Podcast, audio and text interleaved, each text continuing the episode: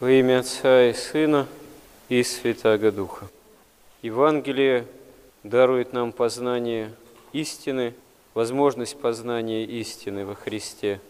И можно сказать, что это есть возможность познания величия, славы, силы Божией и одновременно познания собственной немощи, потому что без осознания покаянного собственных немощей, грехов, страстей невозможно и восприятие спасения во Христе.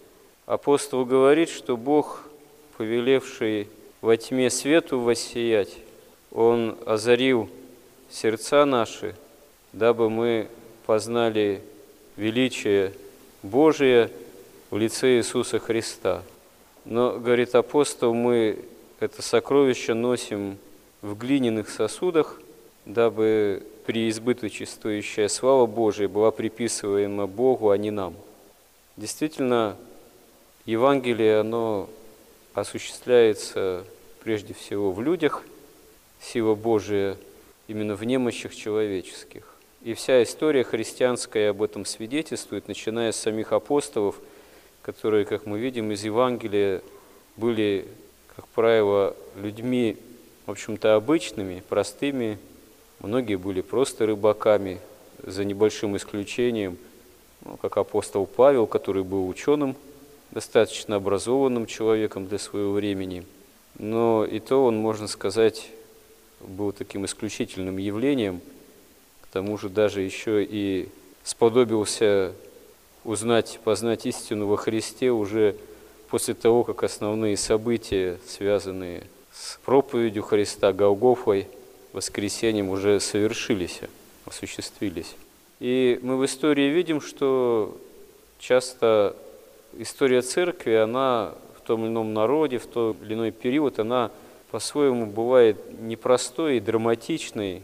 Взять даже, например, вот русскую историю. С одной стороны, столько святынь, столько чудес – явлений милости, силы Божией, а с другой стороны и войны, и нашествия на Русь, и потрясения социальные, и двоеверие, когда церкви приходится бороться с язычеством.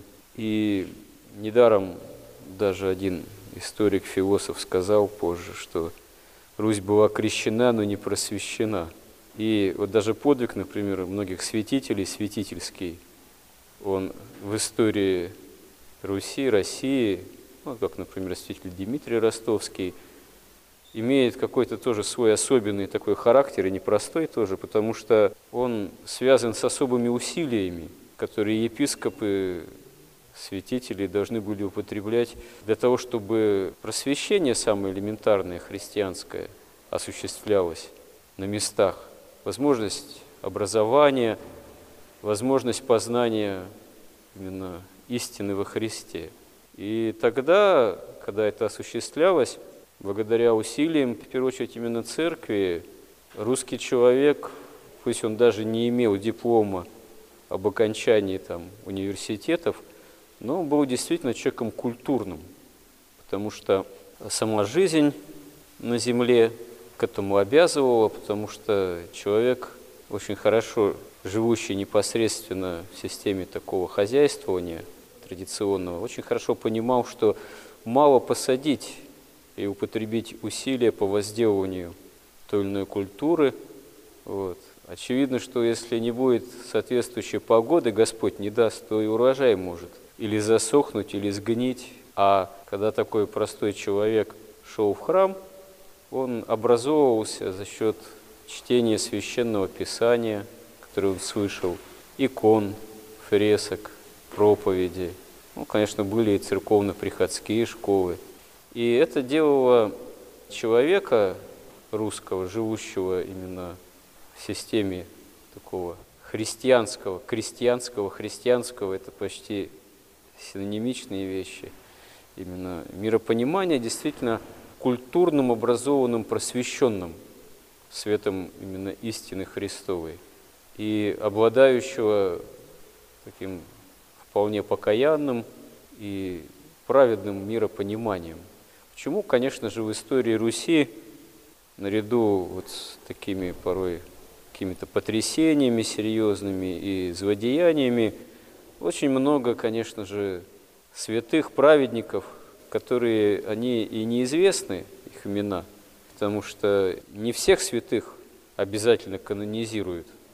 Вот. Канонизации, оказывается, достойны те, о которых осталась память, и почитание возникло то или иное, и чудеса, и Господь так попустил. Но вместе с тем, конечно же, в истории каждого народа и каждой церкви, русской в особенности тоже церкви, очень много святых, праведных людей, имена которых знает один Господь.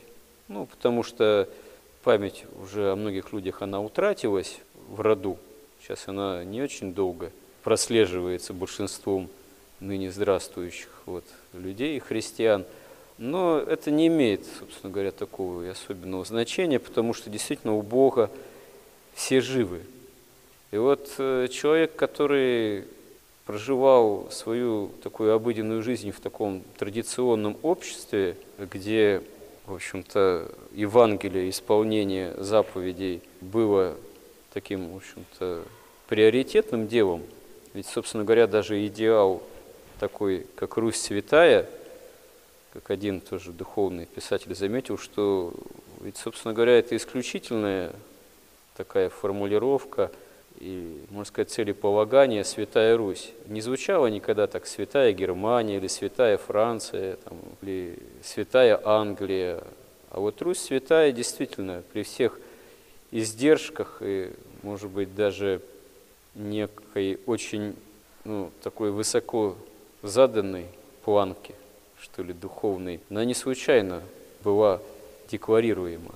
И, наверное, действительно, это могло иметь свои оборотные стороны, когда задается очень большая высота, а жизнь сама-то не очень соответствует этому, это может иметь и обратные результаты, может приводить к некому такому ну, разочарованию вот, и даже отступлению. Ну, в истории Руси это тоже, России тоже осуществилось и духовное скудение, и отступление революции, но все равно это не случайно, когда такая высокая цель на уровне жизни отдельного народа, страны, государства, общества, она ставилась.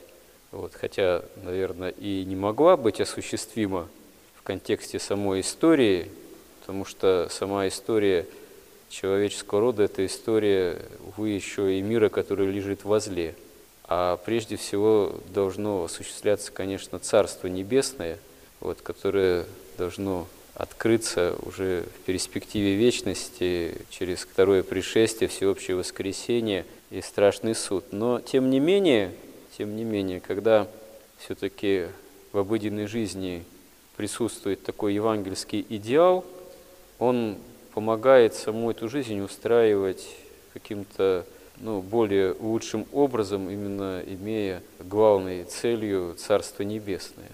И здесь, конечно, важна сама вот эта возможность понимания евангельской истины, что нам во Христе дана полнота спасения, но эта полнота спасения, славы Божией, да, восприятие этого связано с необходимостью покаянного осознания наших немощей, нашей греховности, страстности человеческой природы.